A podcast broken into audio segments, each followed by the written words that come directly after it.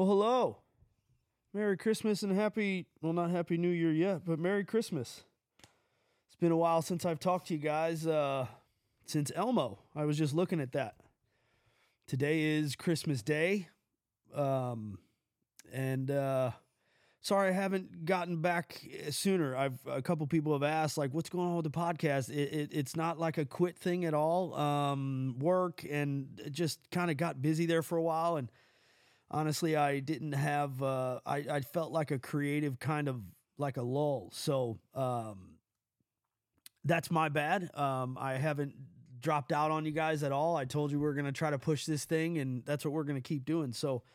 But I thought, uh, what better day than Christmas morning to come down and uh, get reacquainted and, and, and, talk to everybody. Um, and also, uh, brother of mine, I've talked about him before. You guys have heard the name and the stories and all that stuff, but um, uh, I got Terry Fullerton here with me. Um, Terry was one of my seniors in the Marine Corps from from the jump when we got to two one. Um, just a just a brother of mine. I have always had so much respect for, and I love him to death. Uh, we went through a couple, well, one real scary situation in particular, and um, we went out last night, and a friend of mine said, "Oh shit, I didn't know you had a brother," and I kind of explained to him um, when when you know someone in that capacity, it uh, you know it doesn't matter what uh, what mom you came from. So, um, yeah, uh, he came up from Oklahoma today, and before he gets out of here and goes back home, I wanted to get him down here and and talk some shit with you guys. So, what's up, buddy? You, how, what do you think about podcasting so far? It's been two minutes and five seconds. I don't like hearing my own voice, but you know, I knew that was coming. But I, I, guess first things first. Happy birthday. Oh, thanks, man. I am 41 today.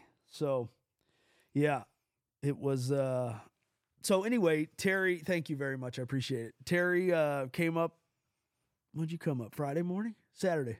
Saturday. Saturday to kind of hang with the family. He he met us in Branson when we went on that trip. Um, I don't know, back in the summer. And so, uh, yeah, he just wanted to come up and kind of hang with us. So um, I don't. I think I told you earlier. Alicia forced me to stay up until midnight for my stupid birthday, and then you guys know I have been talking about him uh, since day one. He's kind of one of my big uh, motivators for starting a podcast. But uh, Mr. Shane Gillis is coming to St. Louis on the 13th of January. So backstory is I was looking him up to see when his tour dates were for 2024 and Alicia was sitting with me, and I mean, the tickets are like not. He's a huge selling comic right now, so it's not cheap to go see him. And I was like, oh fuck, you know, he's coming in in January. I'm like, yeah, man, we can't swing that. We got a lot going on, getting the basement finished and shit. So at midnight, she texts me with uh, like a photo of the tickets to the show. So I couldn't be more pumped on that. But she really just makes me feel bad when she does stuff like that because I'm I'm not the best at buying gifts but she also doesn't make it easy on herself, right? Because she like has everything. Not everything, but if she wants something, she just goes and takes care of it, you know? Yeah. So she's tough to buy gifts for. And speaking of gifts, Terry calls me a couple weeks ago and um, he knows that my son and and Savvy probably not Chevelle so much, but probably Savvy wanted to get into hunting, and uh, he found a good deal on a youth model Savage 243. So he calls me a couple weeks ago and was like, "Hey, um, you know, I know you're wanting to get the kids kind of going and stuff like that, and uh, would it would this be all right?" So, of course, I said, "Yeah." And uh, as much as Cash is pumped about the fucking Xbox and monitor he got today, I think you stole the show, buddy. It's very much appreciated, man. He's gonna love it. I hope so. Yeah. Well, you you're gonna have to show him how to use it. I mean, to me, hunting's always been one of those deals where it's just I grew up hunting. Yeah, and it's a passion I like, and I like to share it with everybody else. And and we've talked. I've talked to a couple different people about that, whether it's work or on here or not. But that community always wants to bring the youth in and show them the way and the reasons and like you know it it that's a very open. As a matter of fact, you said to me, "I'd rather sit in the stand with Cash than you," which I totally agree with. But uh, I think that's really cool about the community to want to share that experience so much, you know. And like you heard on the Elmo one, Brady was just happier to have me there and to see that excitement of killing your first buck and all that shit, you know. And so there's a huge part of me that like I I think we're definitely to set it up and come down to Oklahoma and whether we just sit out there with you or whatever, but getting to see your son uh, like harvest his first deer, I I just that's that's that's a definite. I don't need photos for that. I don't need anything. That one will stick for sure. My memory's dog shit, but that one's gonna stay with me. Yeah, well, I took my niece out, and I don't know who was more excited when she harvested her, her buck. I, I don't know. Right. Uh, me or her. Right. Because, I mean, it was so funny, like, whenever it comes down for the shot, which I had her set up. I didn't want to set her up for failure. I had a little tripod in Sure. the blind. Absolutely. So, you know, she's getting ready to take the shot. And I'm like, God, hurry up, shoot. Hurry Right, up and shoot. right. You know, I'm in her ear. And then finally, when she shot, I mean, just to see her face Yeah. and everything. Yeah, those are, it's amazing. I Right. mean, Well, and we learn in shooting fundamentals like, oh, sorry, folks, I got a sinus thing going on. Deal with it. Sorry, but I do apologize. When we learn in shooting fundamentals, it's like take that breath, stay calm and relaxed, and then you got your uncle or dad or whoever over you going, you gotta fucking hurry. You know, it's like so that sense of urgency, but that's probably the buck fever anyway, right? Well, the the reason why I was on her, which when we first got a rifle for her, we went out to the range and was shooting, Sure, and she was halfway scared of the rifle, the recoil. absolutely. I'm not going to say scared, but she it bothered her a little bit. Yeah. And so her groups, if you call them groups, all over, scattered all over the paper. Uh-huh. And we got down. I think we only took two boxes of shells to the range, which is still a lot, I guess. But I go, hey, you got one shot left. Let's make it a good one. you know, and I set the scenario for her at the range, and I'm like, hey, you got to make that shot right now. Hurry Right. up, take the shot, take it right now. You know, at the range. And that was a beautiful shot. I mean, right in the bullseye. Yeah. One, one inch square, which was 50 yards, but still, That- you know, after shooting a, inside of a one foot box, you know. Yeah. And so I was like, well, she she performs better under pressure. Under so, pressure. So I'm going to do that when she's shooting. It's I- like, hey, just just pull the trigger. Yeah. You know. well, but but you're right because you're right to kind of do that, and I I'm gonna keep that in mind when I get him going because like there there's not always this huge window of time that I mean they definitely aren't just gonna hang out. The same thing with Elmo, like Brady wasn't he I mean I I had the situation under control and I knew like what my lane was, but kids aren't looking at that shit. They're you know like they're not they're not taking in those things and like and and you know way more than I do when a buck's rutting around and he's chasing is like he's he's not planning on staying anywhere for too long if it doesn't have females around. So but yeah, I mean that pressure thing you're always you're not always going to have that kind of time and but I you know she figured it out. But yeah, I mean I I think it's going to be really um just exciting and stuff to go through that with him. And maybe Savvy too. Savvy's told me she wants to go Savvy, you know Savvy. She just wants to sit with me. She wants to sit with you more than me, but she just wants to sit there with me. And and she said like I'm not sure that I want to kill a deer, but I I want to go out hunting with you. I don't see anything wrong with that either. Just hanging.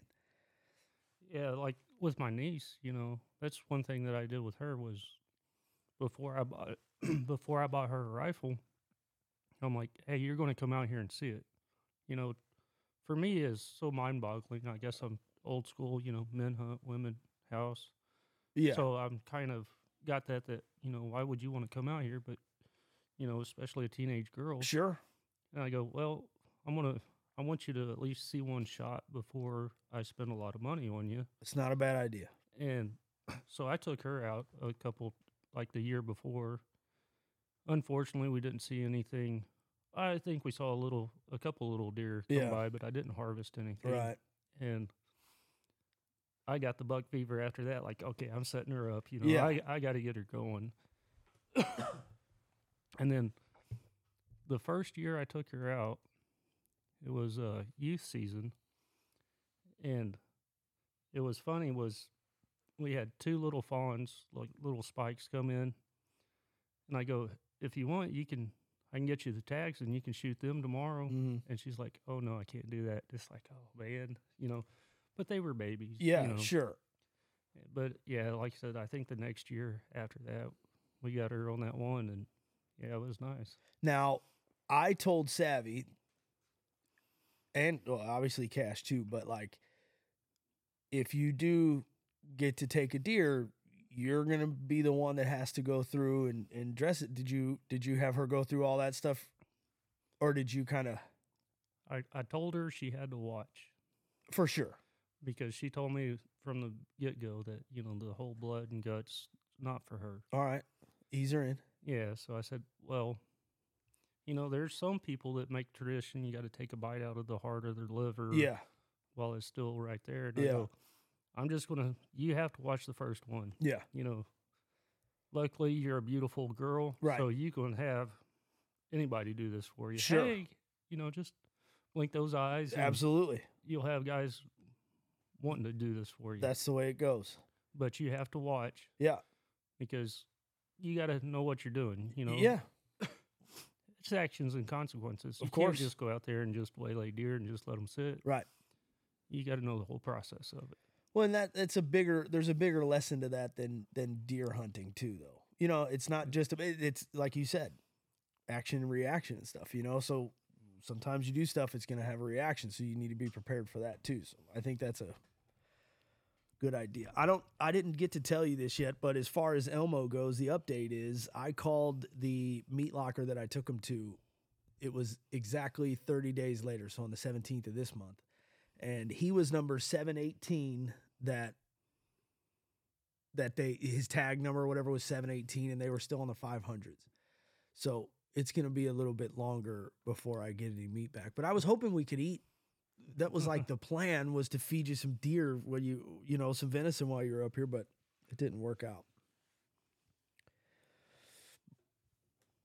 But other than that the kids have had a great christmas so far. Um cash has never he had an Xbox or he has whatever at his mom's. Uh, and I, we had asked him before, like, "Dude, is that something you're into? And he's like, you know, honestly, I get enough of that at my mom's. I, just, there's no need for it. So that was always pretty cool. But he's been doing really well besides some little messing around with his buddy stuff um, at school. So we got him an Xbox and a monitor, and he's up there figuring all that out. Now, I have never turned on an Xbox. I've never played an Xbox, so I have no skin in the game on that one. But luckily, he has. These kids know how to do all that shit themselves. But and the girls got they cleaned house too, and Uncle Terry took care of them with some gift cards. It was funny when uh, when you called. You're like, well, what you can do is take care of the girls because like who knows what to get for an 11 and 13 year old girl, but they're very well taken care of anyway. But um, oh. I wanted to tell you guys too. Uh, my buddy Steve at work, Steve Lovell, our electrician, he it's not official Boone and Crockett or anything, but he's been scoring deer for a long time. I think I'm I'm sure you know his dad got him into it, but uh, he has been within a few. I mean, he's been very close to some people who have had their deer um, officially scored, and he scored him at a one one forty five point seven five zero. So that's one forty five and three quarters, right? So he ended up being a pretty good sized dude. We're still uh, obviously waiting on him to get back. So right around next December, hopefully I'll be able to come back on, and maybe by that time we'll have video, and I'll kind of have him in the background or something. I don't know, but did I tell you that Alicia's girlfriend told her that wall? Oh, you were standing there. That wall going up the stairs, you know, that big empty wall going up your steps. Her hmm. her friend of all people, Jess, came over and was like, "Hey, it would be good, kind of right there." I didn't think Alicia would go for that at all. Being that right when you walk in the house, here's his head. But I was thinking about it, and I think he will be turning left a little bit because when and I didn't know how any of this stuff worked, but when the form that they have them all going on and stuff, They they kind of look one way or the other. So it'll actually kind of work out if I put him on that wall because he'll be more looking at the front door. Uh, got a guard there. But is that? I, I don't know. Maybe I should just have him down here. I don't know what I'm gonna do with him yet. I'm a little different on all of that. I know I got the European mounts. Yeah. The only reason why I've started that was that first buck that I I shot on the deer lease. My dad said you will get him mounted. And Yeah. It's like I don't I don't care about it. You know, I was just gonna cut the skull plate with the antlers and go around show him and then just throw him out in the field and let the whoever no gets him gets him. way. That's the way I feel about it. But Yeah.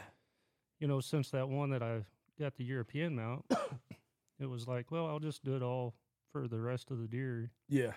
you know, and just kind of, hey, thanks, deer. You know, I, Right. re- I remember you. Yeah, absolutely. Well, and that's the weird thing is that a, a shoulder mounted deer will match nothing in our home. Hmm. Not that it matters that much, but that's the way it goes. That's just the way it's going to be. Hey, you brought that European mount with you, and I wanted to talk about that too. How we were having that conversation that it seems like from all the photos you showed me and the, the ones you have at your house and the one in your truck, do you do you know why they're like the racks down there guys i'm telling you too um terry has it's a really really good looking rack but his they're like they're super they seem to me super long but like thinner. Does that have any does that is that like a weird thing that just happens in different regions? It's their antler growth is genetics and nutrition. okay. And, uh, you know, so of course, the gene pile determines kind of their shapes, Right. you know.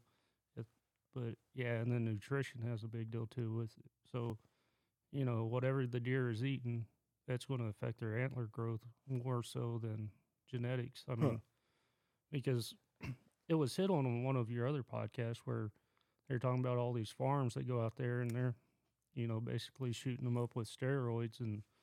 oh yeah yeah yeah you know, and so it's the nutritions that they get, you know, from the locally going out there eating the fields. Well, if I understand it correctly, it's almost like our fingernails, right?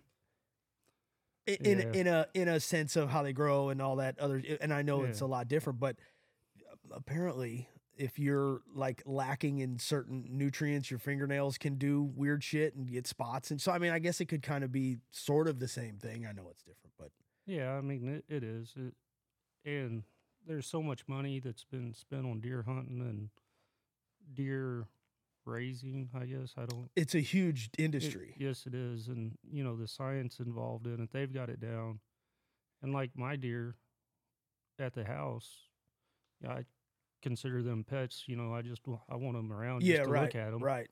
but I put mineral in with the corn, keep them fed, and just watch those antlers grow.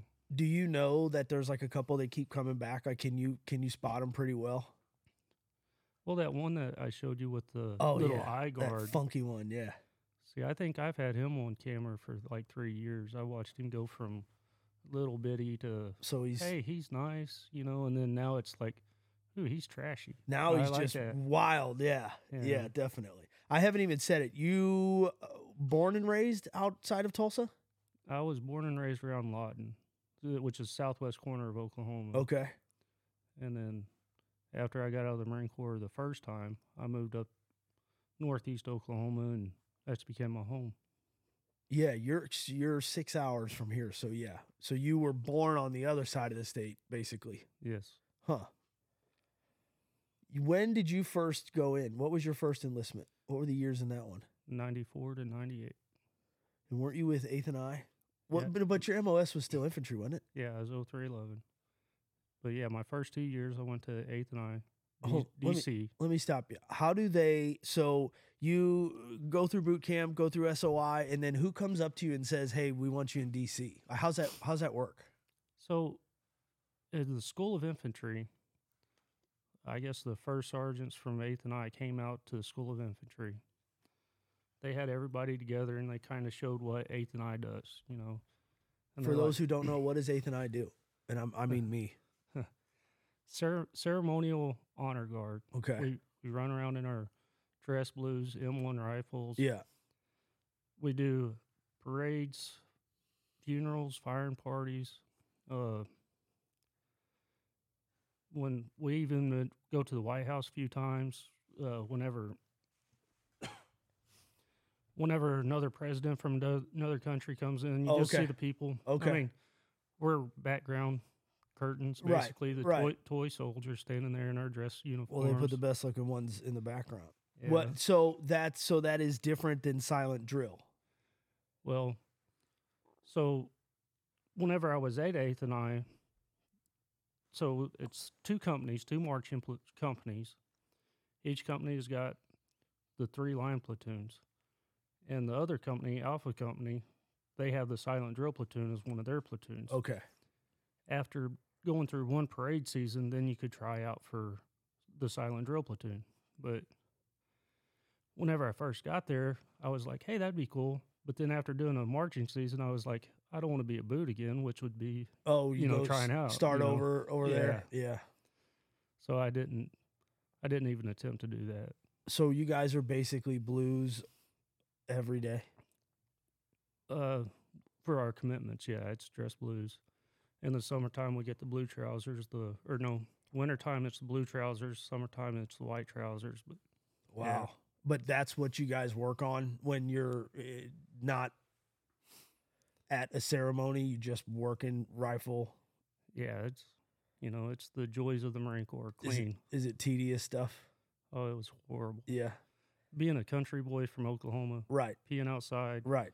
not really seeing concrete, to be in the middle of southeast DC killed me. Busy up. So you've been to the White House a couple times? Yeah. Inside? Not inside, We was on the south lawn. I had a Oh yeah, where uh, Marine One lands, huh? Uh, and that's Uh, South Lawn where they land. No, South Lawn's like the garden and shit, isn't it? yeah. I think Uh, South Lawn's where they do all that outdoor shit. Yeah. I know but- dick about White House. I know we had a well, it'd be President Clinton at the time, him and I believe the South Korean president, you know, the closest I've been. They walked right in front of me about three feet. Oh, Billy walked right in front of you. Yeah. Damn! Did you see Monica? No. She wasn't around. No. see, so that's another deal because, you know, the Marines, everybody's got to look the same. Sure. And so I wore glasses my whole life, but I wasn't allowed to wear glasses oh, on Oh, no. commitment. So, you know, sure, he walked by me, even though he was three feet, he was still a big old blur. Just some guy. yeah. I really? You know, I, I can't see without my glasses. Yeah, that's funny. So, yeah, it, I've had a lot of people, and it's kind of funny. We'd do our, during the summertime, we'd have a Friday evening parades at the 8th and I. And, you know, Marines were all 18, whatever. sure. and they got their women up there in the bleachers. And they're like, "Hey, did you see that one? She wasn't wearing underwear." And Right. it's like, oh, I haven't seen anything all day. I can't even see the grass in front of me. How did you? So okay, so you can see. Okay, so you could see the guys next to you to keep yourself covering the line and all that shit, and you knew rifle manipulation. So you just kind of figured it out blind almost. yeah, I mean, I'm I'm not that blind, Not but you know, but Yeah. yeah, it's It would have been cool to see. it would have been great to see. and now you've got stuff, the but surgery and you can see just fine. And Yeah, do you want to go back to eighth and I? Maybe. I mean, you can Um, if you want. no, no. So they isn't it, it? Does it have something to do with like height? Like, don't they want all you guys like right? They don't want it staggered, me and then you. It would be a weird look. Yeah, you know, okay, so School of Infantry, they come in and they explain what all Eighth and I does, and they say, "Hey, if you're under six foot, get out of here." Go sit somewhere else. Yeah. And so everybody's getting up and I think at the time I was like 5'10, 5'11. And uh I'm getting up to leave and our troop handlers there at SOI said, Hey, get them back and start field day. And it's like, oh, I'm six foot tall. I'm going to sit down and get out of field day. And at the end of the selection, they said, Hey, uh, write down why you're trying to, why you want to go to eighth and I. I'm not a pretty boy. I didn't want to go to eighth and I. Right. You know, I was just You still trying want a to- field day. I just didn't want a field day. Yeah. That's what I put down on my piece of paper. I- What? I'm just trying to get out of field day. Handed it in. So guess what happened when we got our orders? I'm going to eighth and I So you might have gotten out of it a half an hour of field day, but now you're going to for two years of field day. And wow. yeah, Do you- a lot of a lot of cleaning and busy work? So everything's got to be guidebook for Marines perfect Immaculate. every day, every second of the day. Really? Yeah. We're talking pressing and starching our racks. For the first two months, I didn't ever slept in my back or my rack. It was all sleeping bag on the ground because, like I said, I pressed out the white.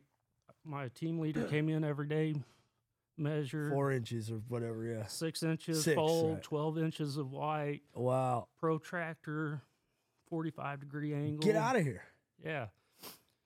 Field day inspections. We actually had an inspection roll of toilet paper. Our toilet paper had to be, we kept it in a plastic bag, never used it except for inspection. Yeah. Because it, the toilet paper had to come over the top, Sure it did. folded at a Triangle. 45 degree Yeah. angle. Yeah. I mean, it was just bad. Wow. I, I don't know, man. If I get into a groove of something like that, I like the like structure of it, but that seems kind of well because you went to go 03 and you're somewhat through SOI doing kind of cool stuff and then you go to folding toilet paper. Yeah. So, okay, after 2 years of Eighth and I, what happens? They you, hey, your time's coming up. What are you going to do now? Or do they send you straight back?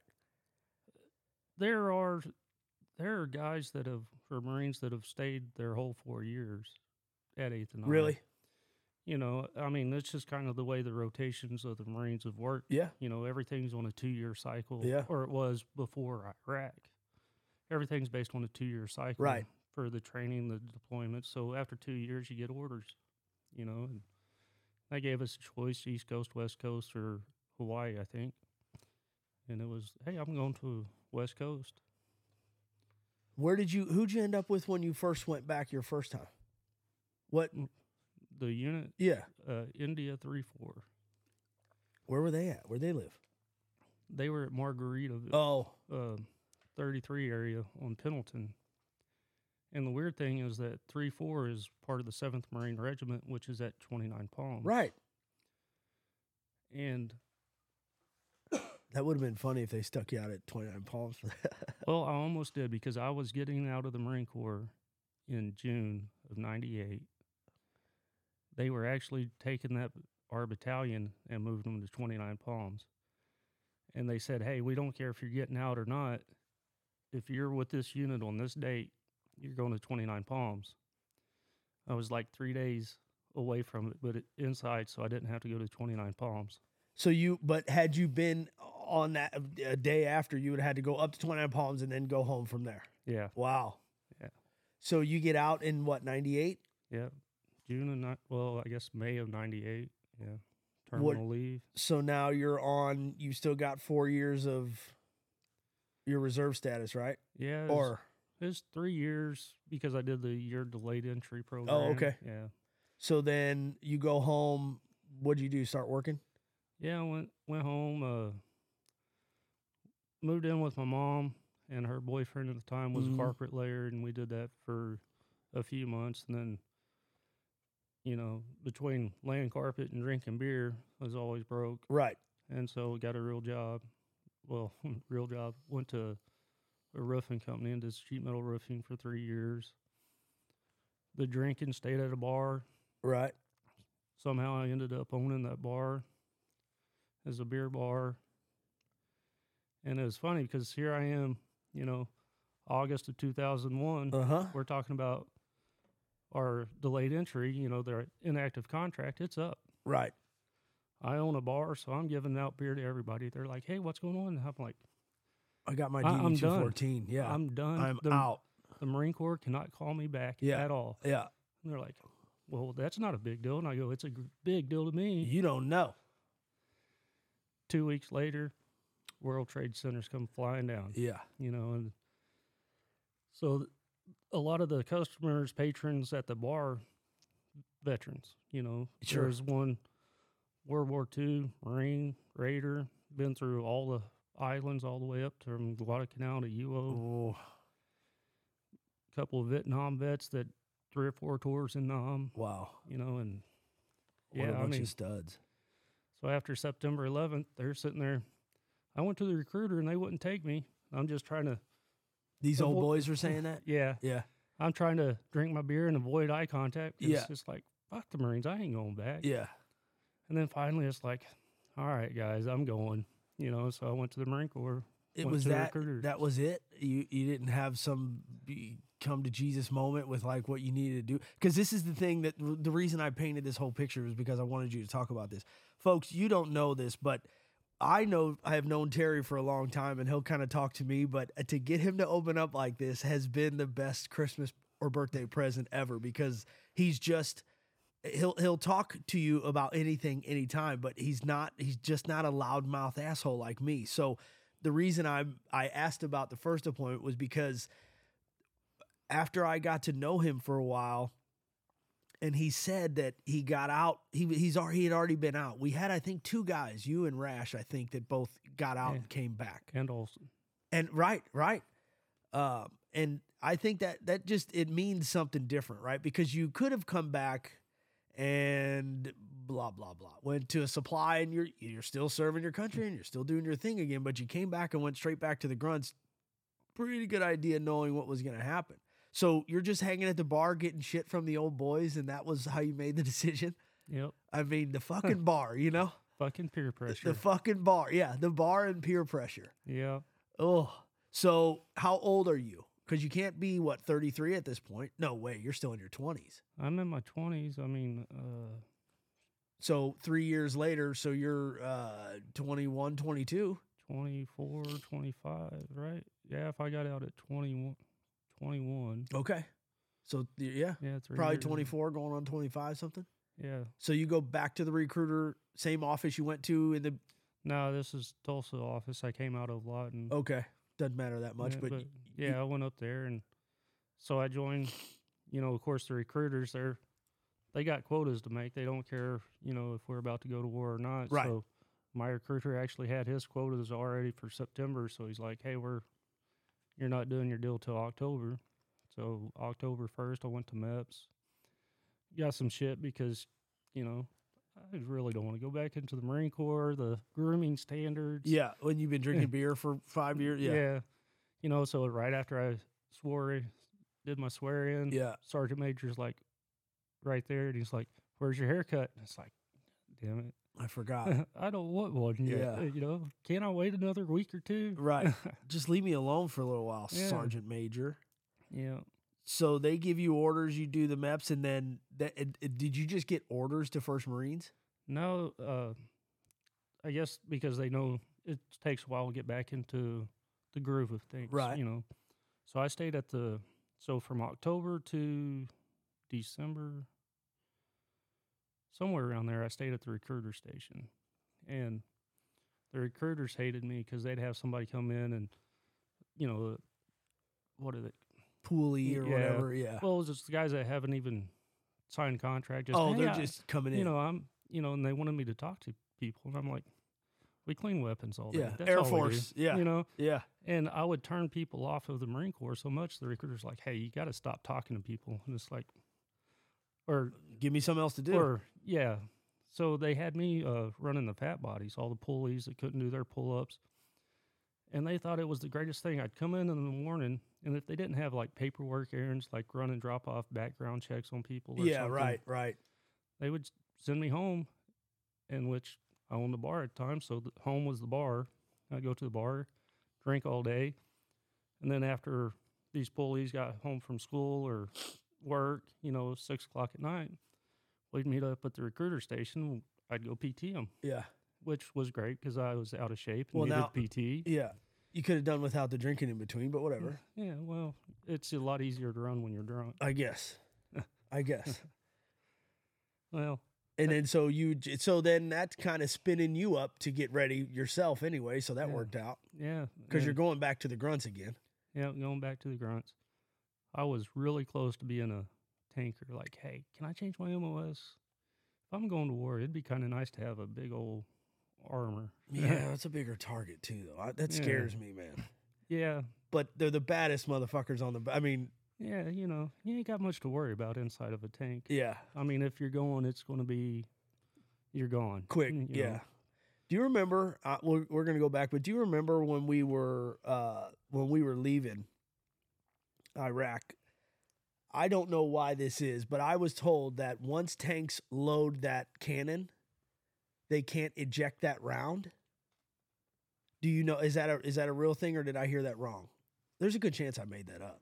No, um, because I think, yeah, I remember them. Don't you remember they all uh, got online? pulled, and- pulled off the side of the road, Yeah. and unloaded into a berm. I mean, it was boom, boom, boom. It was. Yeah. I was like, yes, do that again. You know, but I, but I, I, I asked somebody because remember we were at the tankers on the boat, Yeah. and I asked the one guy. Uh, he used to always be in the gym, and I, I was kind of just asking him for advice on how to lift because he was a big monster. And uh, but I think I, I know that's where I got the story. It had to have been him because I only talked to like a couple of them like all the time. You know, you say what's up to everybody, but I talked to him a lot, and I thought that was the deal. Was you can't for some reason once that round gets into that chamber, like it can't just be ejected and set back down. yeah, that's Something like that. that's what I heard too. I mean, that was the whole reason why we stopped the whole. Yeah, because convoy. otherwise you're not going to make that kind of noise for no reason. Yeah. But they couldn't take those live rounds back on the boat type of thing. You know what I mean? Yeah. We, let's get rid of them out here. yeah, So, all right, you're PT and these guys. Um, you go through that, and then so a couple months later, they get you orders for two one, for two one. and you flew out there. Okay, so now we're talking about December of 01. Yeah, well, see, while I'm there, they're trying to figure out where to send me, and they're like, East Coast, West Coast, Hawaii. You know, you're, Yeah. where where do you want to go? And part of me, I'm like, well, I've done California before. I really don't want to go back out there. And I'm trying to think of which which way I want to go. You know, and it snowed. You know, Oklahoma don't get much snow between October and December. Right. But it snowed, and I'm like, oh man, they're going to have this white shit out there in Cal- Carolinas. Too. Yeah, East Coast. Yeah. yeah. So yeah, I'm going West Coast. Give me the heat. Yeah. I want I want the sunny weather. And the heat is like tropical paradise. I mean, there's hot days, don't get me wrong, but Yeah. it doesn't beat Southern California too much, you know. Uh, So then I guess that was when we kind of met well, a few months later. yeah, a few months later, because I got out there, because I went to Bridgeport, Yeah, okay, and never mind. that was in February, and that was here I am trying to get out of the snow. yeah, now they send you to and, and they send me to Bridgeport. As soon as I get to the unit, they're cold like, weather "Hey, uh, we're we're going to Bridgeport in a month." Oh, I was like, "No." I just I tried to avoid all this stuff. Yeah, but Bridgeport was fun. Yeah, because I wouldn't have met you until 2002. Graduated boot camp in December of 01. Then I had to go back for my foot thing, hang out with those lose those guys, and then SOI for three months, and then so I wouldn't have met you till like halfway through 2002. Sometime Yeah, was when we all showed up which we went down there in February. Which Bridgeport was February of 02. What's how long was Bridgeport? A month? I think we spent a month up there. I never got to go. Yeah, uh, Just for the experience, I think it would have been It- cool. it was. It was actually one of the funnest training events I've done. Really? in the Marine Corps. Really? As much as I hate the cold and Right. snow, it was it was a blast. Yeah. you know it and part of it was the way it was because you you know two one just come back off deployment and they sent everybody off to flap taps you know and guys getting out so we went up there the whole company was a reinforced platoon i think there's only like 30 to 40 of us company wide Oh, really? yeah Well, that's kind of cool. yeah and um like sergeant lopez Yeah. was the acting company gunny Wow. and you know how he was like, "Hey man, it's cold. I'm the company gunny, but your rations are right there. Come get them as you want them." Yeah. and He was a cool motherfucker, man. yeah, he was. And you know, most people don't want want to eat or do anything in the cold weather. No, you just want to get But warm. the more you eat, the warmer you are. Of course. And so the cold weather MREs, they're they got all you know science. One a day is all you need for all your daily Calories burnt Yeah. and all that. Really? Yeah, and they give you more than that because it's cold weather. Yeah. It's the size of two MREs packages, Oh, okay. get Okay. together. All right. and they come with breakfast, usually oatmeal, freeze dried. Everything's freeze dried. Yeah. and then I was eating two or three of those a day. I, I think I'm one of the few people that went up on the mountain and came back weighing more because I was just chowing down. I was gonna on say, dude, you have got to burn some calories walking in those. Weren't you in like those snow boot snowshoe things? Yeah, That's got to be tough. Well, walking around up Mm. and down the road with the kids uh, sledding is tough, Yeah. you know? So I could see how you need a lot of calories. And you know they do teach you. Well, one of the few things that they did right was they know how to survive in the cold. Yeah. And I listened to everything they said. Like you know, hey, three layers. You got your base layer, your warming layer, then an outer layer. Yeah. Wipe your boots off every morning. The inside of your boots, sponge them out. That way, there's no moisture. And you- Really? yeah, you'll stay warm. Huh. And it's true. The I was warm the whole time up there, except for the one day I woke up late. You know, hey, we got to get, get, you know, we got to get going. Yeah. And I'm like, ah, I don't need to sponge out my boots. My toes have been warm, toasty. They'll The boots should be warm. They've been in here with me. Yeah, th- they'll be fine. And that day was like the warmest day that we had training, and it was the coldest I was because the ice inside of my boots never thawed out. It's that thing where what they're telling you is for a reason, and you're Yeah. like, no way, I'm smarter than this. I mm. know better than these guys who do this for a living. Yep. Isn't that funny? Yeah, it is. They knew what they were talking about. And like you said, the whole time up there, I wasn't cold really until that one day that I didn't Yeah. clean my boots with moisture. See, when my hands and feet go, I'm out. And they go, like, especially being a smoker for all those years, Yeah. I don't think that helps anything. I- don't know if any of that's true, but they say, you know, your your extremities get less blood flow. And that, when they fucking, when they, when my toes go, I'm like, uh oh, here we go. Well, so the boots, those little Mickey Mouse boots, Yeah. really warm. I love those. Yeah, they they keep the toes warm. And as for the fingers, they gave us two pair of gloves that had a shell and an insert. Right. One was gloves, one was mitts. Right. And I just I kept alternating them. I had that little pouch inside the Gore-Tex, Okay. and I would have one pair sitting next to the body, Yep. staying warm, you know, drying out. Good idea. And as soon as my fingers got cold, I'd swap them out, and you know the body heat was warming the other ones up. and drying them probably. Yeah. And that's just how I kept my fingers warm was just kept rotating my Yeah, gloves throughout yeah. the day. dude growing up this girl becky she lived up the road. We, there was like 15 of us little hood rats all running around. Her dad was a really cool dude uh, outdoorsy guy and, and i don't even know where he got these boots from but he had a pair of those uh oh here's echo. He had a pair of those uh mickey mouse boots. He had gotten from somewhere and they didn't fit him and we were all going to sled or something one day and uh, i had of course tennis shoes on. My mom wouldn't i didn't have snow boots. It was like don't go out in it or wear what you have and put some schnooks bags on there and call it a day.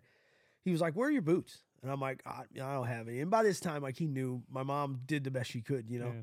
he was like here man put these on. They're yours you know? And i was like what the hell is this? And I had them. I don't even know what happened to them. I think in one of my moves across the country, they I hmm. got, but they were the best boots I've ever had, and like I want them back. But I think you can find them places. But I'm sure they have better shit now. But these were old, like I think they were like Air Force jump type boots. You could you could put air in them and shit. Ye- I don't know if they're the same, but it was the same it- concept. it's not it's not to put air in. It's because the boots that we were issued there, it's if you go from the ground up in there, the pressure change. oh, okay, okay. And what that does is it'll release the pressure. It's a little relief boots. valve. Yeah. Oh, I got you. He had said something about air, and I'm like, whatever you say, man. But they there was just absolutely no water getting in there, and it, as a matter of fact, my feet would sweat more than you know, that, and that was always the problem, of course. But they, I remember those boots; they were awesome. So cold weather training wraps up, and then you guys come back down the mountain, go back to Pendleton, and that's where it all kicks off, huh? yeah. So one story I, I guess I want to share. Please, yeah, So whenever I came back in, you know, uh, they busted me down. I was a corporal whenever I got out, yeah, and so they made me a lance corporal whenever I came back in. And you know, the Marine Corps, your time and grade starts from when you pick up your. sure. So I was actually one of the junior lance corporals with four years of service. Wow. So everything that goes up on the mountain on training has to come down, including shit and piss. Everything. we shit in five gallon buckets and at the end of the op we come down and we had to empty them so guess who got put on the work party for that I'm sure. yeah me I'm sure. yeah so that was fun we had to open up the five gallon buckets, set them on a rack, and power wash them. Yeah. Why? Wait a minute. Why in the desert do we dig a hole and the the docs know how much human waste is going to be? Blah blah blah. They have a mathematical equation for it, but you can't do the same thing up in a mountain in the snow. National Forest. Ah, Once the snow melts, they said there would be a minefield of just human shit. toilet paper. Yeah. Oh yeah. And it's National Forest is mostly where all the training is. So Oh, you I know, thought that was ours up there for some reason. Not that that well, it is, but it's still national forest, so it's got to be protected. Yeah. Wow, you fucking boot! You had to clean out all the shitters. Yeah. That's not that that shit sucks, man. That that like some of those jobs is like this Yeah. isn't for humans, you know. Yeah. And it's like, hey, give me like two more months and I'm going to outrank all of y'all, you know? Oh, we're gonna I'm gonna get mine. yeah. I uh, I don't want to talk all about it on here, but like having to clean up, dude. I just don't have the stomach. I I will throw up quick. Yeah. I don't know how I that I wouldn't have made that one. Luckily, there was one one Marine. He's like, man, I don't mind running the power washer. You know, they gave us a apron. He's like, y'all just get it up on the rack, and I will power wash it. And it's like, oh, thank you. Right on, tough guy. I appreciate it, dude. yeah, I'll fucking buy you one. Yeah, it was nasty. I mean, you know, we- we're trying to do it as clean as possible, but power washer, It's yeah, his boots were covered in human Oh, shit. that's you know? tough. Yeah. That is tough. So you come back down, and then that's where we meet. yeah. Start training up, and then a little while later get going. How was it? Uh, how was it getting out and going back home to? You live in the country basically still. I mean, not basically, but you were telling me yesterday, gas stations, whatever, four miles away. so mm-hmm. you're out there a little ways. How is that like transition to go back home, kind of by yourself? Not kind of by yourself, but pretty much by yourself with mom. Pretty tough. What you? What do you mean? Just being like from- alone, just going from all of that and being around the guys so much to going and being alone, or is that just kind of what you're used to? It's it's what I like. Yeah, I don't know. yeah. I mean, I know that about you for sure, but yeah. I, I don't know. I grew up out in the country. What that mile within two or three miles our neighborhood there's only probably 10 houses wow. you know So how many people in your graduating class in high school? well because of high school we actually had the largest at that year the largest class and it got broke the record got broke the next year and the following years but i think there was 100 maybe Really? yeah Wow. So yeah, to me that's way small town. To most people. and the town i mean so i grew up near lawton but the school that i went to was elgin which is north of there it was a royal rural community Yeah. was it- was it middle school somewhere around there the city town of elgin they held a big parade because a baby was born and it gave the population of 1000 so they went from Oh shit. So it was a big Yeah. deal because Yeah, they yeah, went, yeah. they they stepped up in class and Yeah. became a More You know, funding or whatever the whole thing, wa- and then Yeah. also just to put a thousand and one on the board or on Yeah. the sign. yeah Did you uh did you run into any kind of trouble just being alone and and not alone but shit like that when you went back home? Because I know I did. You Well, know you know where whenever- I'm going with this. We're gonna help people. whenever I got out of the Marine Corps the second time, I didn't move out into the country. I moved into moved to Broken Arrow. It's a suburb of Tulsa. Yeah, And my life was the bar life yeah. for a long time. It was That's where I was going with this. I go to work and then yeah, bar was my home. yeah. You know, I mean, work and the actual house that I slept in was just secondary. Home Did you still bar. own that bar? Not at that time. I ended up. It was actually on the deployment we went on. I had to do the paperwork and send it off and get it sold. Oh, really? Yeah, I mean, who owns a bar? and an alcoholic. I right, right. Uh, and that's what I'm saying. I couldn't Yeah. have done that. Well, it was basically there was Well, I kind of owned a bar. It's just I had no rights to it. I just paid to keep the fucking lights on. well, so some of the old veterans I was telling you about, they were disability, drawing Social Security. Yeah. They actually bought it, but they couldn't have it in their name. yeah. you know, so they put it in my name. And whenever they told me that one day, they're like, "Hey, we we need to ask you a big favor. you know. And I go, hey, if you're gonna put me as the owner of the bar, the only thing I really care about is just don't get me in trouble with the IRS. Of course.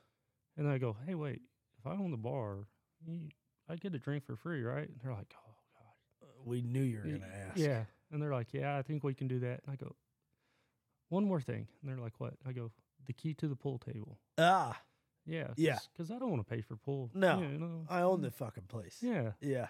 But you have to tip your bartender still. yeah, That's the only. yeah. I uh we have that very much in common. Uh excuse me.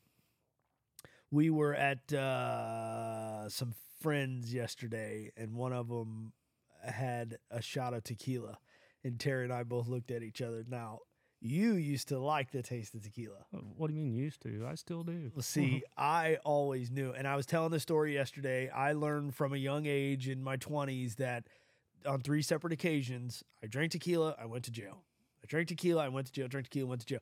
And every time I would wake up in jail, I go, man, I it was really not that much different than any other. I'm out, I'm drinking every night. What what and the the only uncommon denominator was the tequila. And I don't know what the I obviously now I've been able to just quit doing things that I know are harming me and get me in trouble. But at that time, I wasn't quitting doing anything. But like going to jail was expensive and da da da da da da. da. I just I knew that like okay, we don't have to quit drinking. This is my rationale. We don't have to quit drinking. We can still we can still get DWIs and do all this stupid shit, but we do have to stop drinking tequila. And for some mm-hmm. reason, man, it was only one other time we were at this packed, packed, packed place where you don't even want to be there anymore. You can't get a fucking drink. It's it was just a nightmare. My buddy knew all kinds of people, and um, he was able to get shots somehow, and just handed me one. And the place was so busy, we didn't even get to talk. And I I hit it, and I was like, oh my god. I'm like, did you just fucking give me tequila? And he was like, oh my bad, I forgot. I'm like, dude. So, but for some reason, I was able, like, I knew that tequila and I did not get along. And then I would go through this thing. This was funny too, how we, how I uh, would figure, I would think that, well, it's not, drinking itself isn't the problem. It's this one particular brand, right? So, Uncle Jack and I had a relationship for a while. And then Uncle Jim and I, and it was always like, yeah, me and Jack don't get along. But Jim Beam, now that's different. Well, we're not getting along anymore. And I would go through this rotation of all the different liquors, and it, it's like, hey, dummy, you just can't have any of it, you know. Like, it, it, so, but to come to that, to come to those terms, took a long time. But, um, did that struggle catch up with you years later? It did. I got a, well, you know, I got a total. Let's see. I got thrown in jail, public intox, a couple times. I don't remember. You know, I Yeah. was drunk. Yeah, Um, got a DUI once. It's no big deal. And then years later, I was living in Coweta. Got me two DUIs in a month, and it's kind of funny, you know. I'm sitting there the second time I get pulled over. I was driving on a paper license that you get after, sure, and it's like, man, please have days left on it because it's close to 30 days. I'm like, I don't want another driving on suspension, Right. you know. to add to it, You know, it's not that I'm getting a DUI. It's I, I don't want to drive it under suspension. You know, There you that's, go. That's what's going through my mind. Yeah, is, hey, yeah. Just please have like days left on this paper Right. license. You know, it's ridiculous. yeah.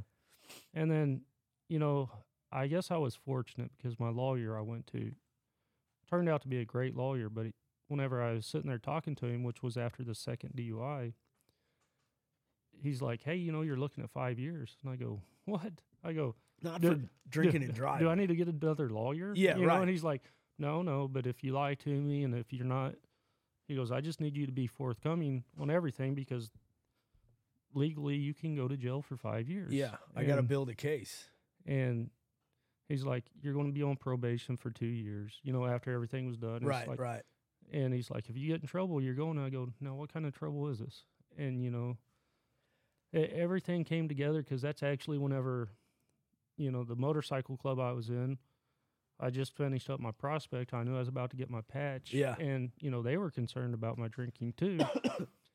and everything just all the stars lined to where it's I got to quit drinking Yeah, you know, and it really because I'd been in trouble in the Marine Corps for drinking Right. before. I knew I could quit for six months, a year, Yeah. two years for the probation. No problem. I know I can quit drinking for Right, two years. right. I've, I've done it before. It was what am I going to do after the two years? That's where the struggles when it hit, and uh, you know, so I never really. The first few years, I never quit. I mean, I I never drank, but in my head, I wasn't. I was still going to drink. I got you. I'm waiting on. I'm waiting on the clock to run. Yeah, you know, I got the clock running, but one of the amazing things happened during that two years of probation was uh, I met a woman, Crystal. Mm-hmm. She was, I mean, she had her shit together, had a pretty good life going for her. And, Yeah. you know, we we became a thing, and it was. I watched my bank account grow. You Yeah. know, it- Yeah, I- it's I went- weird. I went from paycheck to paycheck, starving on Sure. Thursdays and Fridays Sure. because, you know, payday's Friday. Yeah. I'd be at the bar Wednesday going, man, how can I do this? I guess I'm not eating Thursday. Right. Okay. You know, so three bucks in gas. Yeah. get, yeah. Yeah, and and then I quit drinking, and during those two years, I I learned, hey, I make a pretty good living if I just quit drinking. Right. It's nice having money. Yeah. You know. and and that's that was the biggest motivation, you know, Sure. to just hey, I can live a pretty good life and actually buy things, you know. Yeah. Because I didn't hell, I couldn't even afford work clothes, Right. you know. And Well, but when you're sitting in the bar, it's like I, I, I I'm I'm agreeing with you the whole way, just telling my kind of side of it. But it's like, all right, I know I need at least two packs of smokes. That's going to cost me, and then it, and it's like I I would try so hard to keep the party going. Ultimately, just to forget and not think about things. But like I would try so hard, and it's like now after all these years, I look at it completely the opposite. Like I'm not going to I'm not going to spend 85 dollars at a bar that I'm gonna feel like shit for a week. I'm gonna not mer- remember everything. Yeah. Like Alicia, like I said, got me tickets to the Shane Gillis show. Uh, Back then, that would have been like a couple hundred dollar. Not not only the tickets, but like we're gonna pregame for sure. yeah, I And- got I got to quit drinking like two days a week for the next month. Right to, To budget, yeah, Yeah. budget out to have more alcohol, and it's just like Yeah, that was the budget. How many days of drinking do I have to go to be able to afford to do yeah, something? how many roofs do I have to put on to be able to drink six days, seven days a week? You know, Yeah. it, it's it's ridiculous. Yeah. So we like to, I like to um, have kind of a not a lesson, but try to end on something positive. What my hope here is, I think you know, but um, if there are some younger folks listening to this, we met one last night who's just kind of starting his journey and he's going to be a police officer and he's going to go through some things. But like what you could have done back then to avoid putting yourself through all that, right? And and I think obviously it's a good thing. How many years you got sober now? Ten. 10 years sober, right? So, yeah, the DWIs and the going to jail and the spending all the money and all the hardship that came with it. Obviously, what we would rather happen, Terry and I both, is that you just don't have to go through those things to learn that lesson. And and it's weird, it's different for you and I because I came home to the same community. I mean, dudes from junior high and high school, right? So I had people everywhere. I had tons of friends and but that was the culture.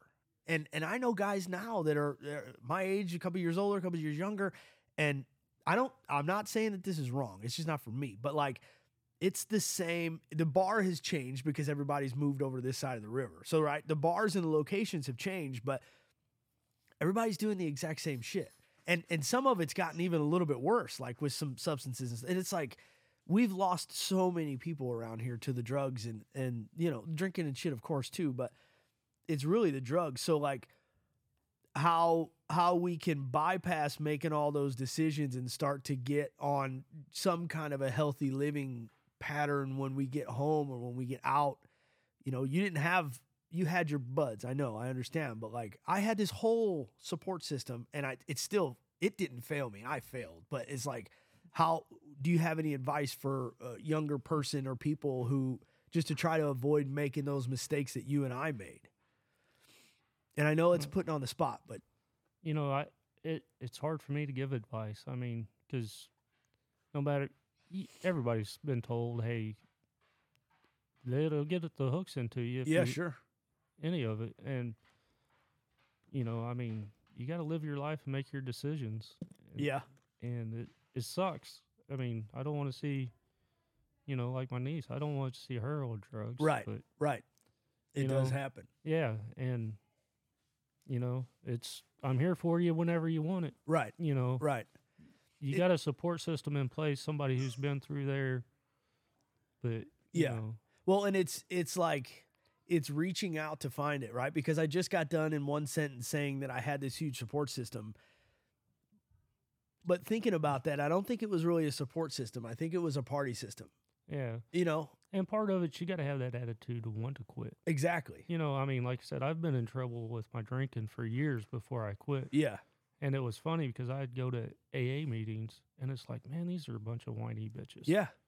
And then the one time that I went to AA because I was ready to quit, Yeah. it's like, huh, they ain't whining. They're they're giving me pretty good advice right. out here. You right. Know? Well, they're being proactive. Yeah. Whereas I was just waiting on some shit to happen. Yeah. And so, I mean, it, it's the attitude going into it. I mean, you have to want to quit, Yeah. not just say, "Hey, I." I mean, the deep down, you have to want it. Yeah. You, because I mean, if if you don't want it, you're going to find the excuse to go back. Of course. See, and and as far as the alcohol goes, I'm definitely an alcoholic. But the drugs took over and the alcohol just took a back seat because it didn't, you know how it is. Alcohol doesn't work quite as fast as like speed and painkillers, you know? so it was like the alcohol just got left to the side because that wasn't the type of buzz I was into at the time. Yeah. And so like but I did it's not like I I just replaced one thing with another is the moral of that whole story, but uh, knowing now like it's a little bit different. If we go down to the Dershes next door and and have a couple like I'm walking home. I'm with my wife and my neighbors. We're sitting around at a table. The girls listen to 80s dance music and scream and yell, and Pat and I laugh at them. And then, like, and then I go home. But it, there, there's still that thing the next day. It's like, oh man, I do feel like shit, you know. But it's like it's, I don't know, man. I don't think it's right. I don't think it's wrong either. But I just think that I'm, I'm like, obviously, you know, they say you change every 10 years, right? And so it's like I'm I'm of course way different than I was in my 20s and in 30s too, but um I just think it's not a control because I know for sure if I was out with the right people, I could definitely go back to losing control. Maybe not on the drug mm-hmm. thing, but like on the drinking thing, definitely. So it's like I know I'm always on that border, you know. So yes, the answer is just don't do it at all. But it's like I do enjoy sitting outside with my neighbors having a bonfire, you know, and just like kind of relaxing. Can you you don't give yourself You told me a story one time. I'd like you to tell that if you would. My 10 year sobriety anniversary. This is it. So here I am, 10 years. I've never done anything for 10 years of my life. Straight. You know, I never done it. You know, so it's pretty big deal to be able to go 10 years without drinking. Holy shit, yeah. So I'm going to celebrate it the only way I know how. Yeah. Which is to get drunk. And uh, Now was this your idea? yes, it was. So no no buddies of yours were like, "Hey, No, it was. Hey, let me just get drunk. I've been 10 years, and I deserve this." yeah. Yeah. So the first thing I did was I went to an AA meeting because I wanted a 10 year pin. You know, I've I've actually worked hard. It was a struggle. Of course, that 10 coin means a 10 lot. years. Yeah. It does. And the damnedest thing, you know, talking about how AA meetings, you don't, you know, the first few times I went, I didn't learn shit from them, No. you know, until I wanted to. And so we were reading from the big blue book, and one of the passages that we was reading was, "Hey, we can't go back. There's something we're wired to, you know, we can't go back, and we can't just enjoy Yeah. alcohol like you know Yeah. normal people." And it stuck with me, like, "Hey, I got to watch myself," you know. And I actually didn't go out on my 10 year anniversary and drink, but I waited till that weekend, and, you know, to go out and I was planning on getting drunk. I had a safe place. I had friends that were going to watch me. Hey, you know, here's my keys. Yeah. You know, don't you know beat the shit out of me. Don't let me go outside of these doors. Right. And uh, yeah, so I opened up a beer. You know, take a sip or two, and it's like, oh man, that tastes good. You know. And then I took another drink and it's like, oh man, I can feel it. This is so wonderful. The third sip, it was like, oh man, this is the crossroads right here. That's it. I go, I got to stop now or I'm hooked, you know, and Oh yeah. I I gave the beer away and I said, "Hey, get this away from me. I can't, Wow. I can't do it no more because the old feeling's coming back. I, you know. Yeah, that's tough. So you asked me in ten years. I mean, the clock restarted in my head. It's only been, I guess, coming up on a year, but ten years total, going on eleven. See, when you told me that story, not not because I wanted to give you a pass, because I, I completely understand what you're saying, and, and I do agree with you. I also think that that was like the biggest test, and the fact that you passed that to me, I I gave you so much credit on that one because that, yeah, you probably just shouldn't have had a sip of beer. I get it, Yeah. but but like taking yourself to that line and then going, no, I know better now. I think is I think is like uh, to me, it's an even bigger accomplishment, you know, and I don't know. That's that's tough to do. Well, you know, in the public perception of alcohol, you know, hey, with me because I've had the total three DUIs, it's like you can drink, just don't Don't, Don't drive. drive. right? It's like, yeah, but I can't control none of that. I hear you. Driving drunk is the best thing ever. I absolutely love it. I don't like driving. Like I got six hours drive home. Yeah, I really don't like doing it. You get me drunk, that six hours is going to be a blast. really? Yeah, I, I love driving. I hated it. Whenever I'm drunk, I love driving. Let's Yeah. go. I don't want to sit here at the bar. I'm drunk. Let's go drive somewhere. You Right. know, so yeah, public safety is a good thing that I'm not drinking. Of no more, course, but- of course. but yeah, there's I know that I cannot control it at all. So Yeah. there is no hey, just don't drive. It's Right. like no, Right. that- that's not going to happen with me. I drink, I'm out of control. Yeah. Well, see, riding my motorcycle, I all I mean, there was nothing better than bar hopping on a chopper. Oh yeah. Like nothing better. Maybe have an extra helmet with you, maybe not. I don't know. This is when we had to wear helmets in Missouri, but mm. it's like there was nothing better. You know I mean, because you could pick a. I'm happily married, love my wife, but back then you could pick a girl up, drop her off at the next bar, take another, and I, it was just it was so much fun with a group of dudes.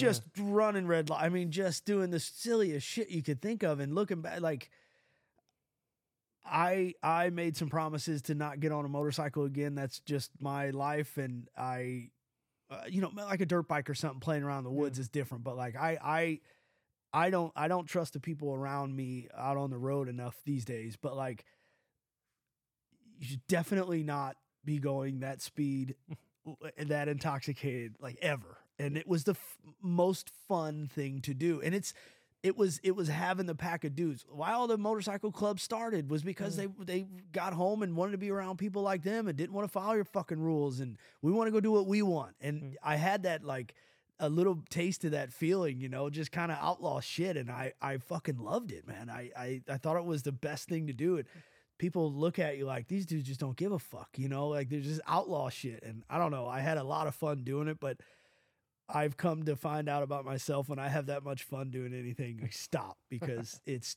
you're pushing it close. Yeah. And you know, I I got my own couple DWIs, and it's like, I don't know, man. It's just a bummer, but um, I guess that's what we're trying to say. Oh, oh, I wanted to say this. I work with a guy. He's 25.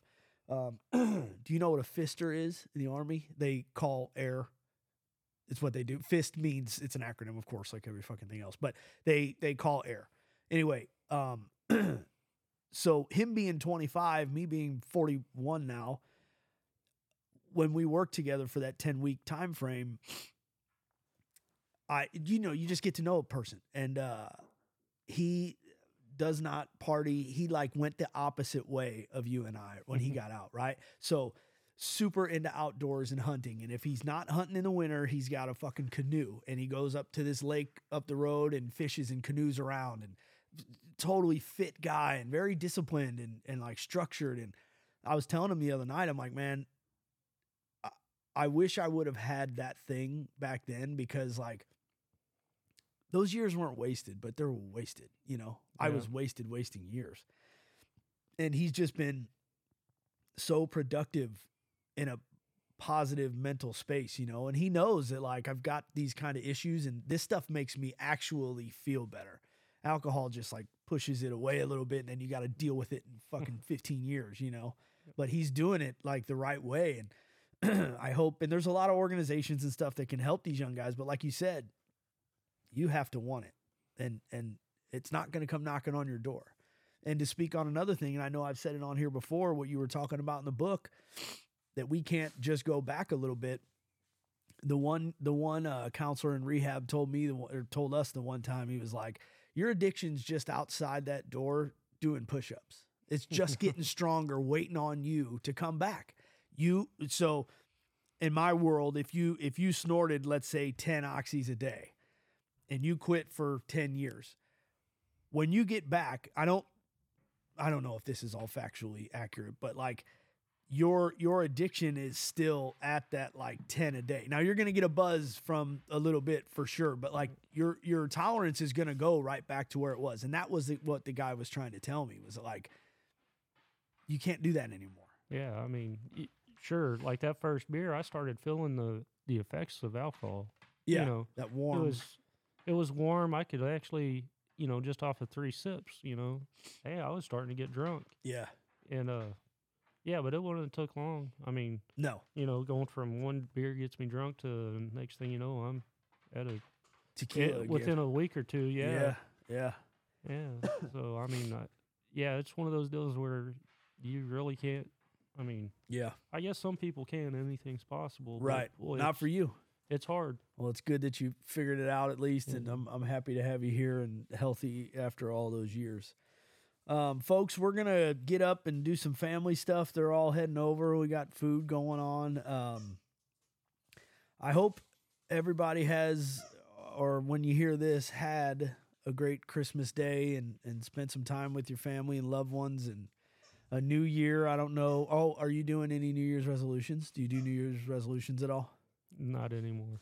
my dad when i was a kid i remember he would say i'm giving up corn dogs and the funny thing behind that was that he fucking never ate corn dogs anyway. Yeah. so he would always just do some bullshit that he you know i'm not quit flying planes. It's like you don't fly planes asshole. I don't i don't have any set for myself. I'm gonna leave it that way. I think i'm just gonna keep kind of doing what i gotta do. I do have to pick up my game on buying alicia gifts though because she's so much better at it than me. So i gotta do better on that one. But buddy thanks again for uh, bringing cash that rifle. It, it means as much to me as it I think does to you and him. So I I can't tell you how much I appreciate that, and I'm so happy to have you down here. And uh, guys, listening, I this was funny to me because um, when Terry met us in Branson, Savvy, we had like we had that. No, we had an even number with you because there's five of us, so you made six, right? So we all had to ride roller coasters and Savvy was like, "Hey, can I ask Terry if he wants to ride?" And I think that was the first time or like second time you guys had really met because you'd come up here a couple times and the kids weren't here, Yeah. right? So, uh, but we got on a roller coaster and I look back and Terry was just laughing and he totally came to life and um, it's just been it's been a lot of fun having him as a another part of our family, which he always has been. But um, so like him opening up on this podcast when I asked him to do it earlier, I'm like, "Hey, want to go podcast before you leave?" And he, he he was totally like, "Yeah," but I could tell there was like maybe a little reservation. So you did great, and I think this was awesome. So thanks, buddy. I appreciate you. All right. No problem. All right, man. You guys be good. Take care of each other and do something nice for somebody. And uh, I've got some pretty cool stuff coming up. So hang in there with me. And uh, I got some good guests coming in, and we're going to talk about some things that I think are pretty important. So thanks for checking me out again. Please like and subscribe or whatever they tell you to do on YouTube and what's the other one? Spotify and all that good stuff. So I appreciate you guys, man. Merry Christmas. Take it easy. We'll see you.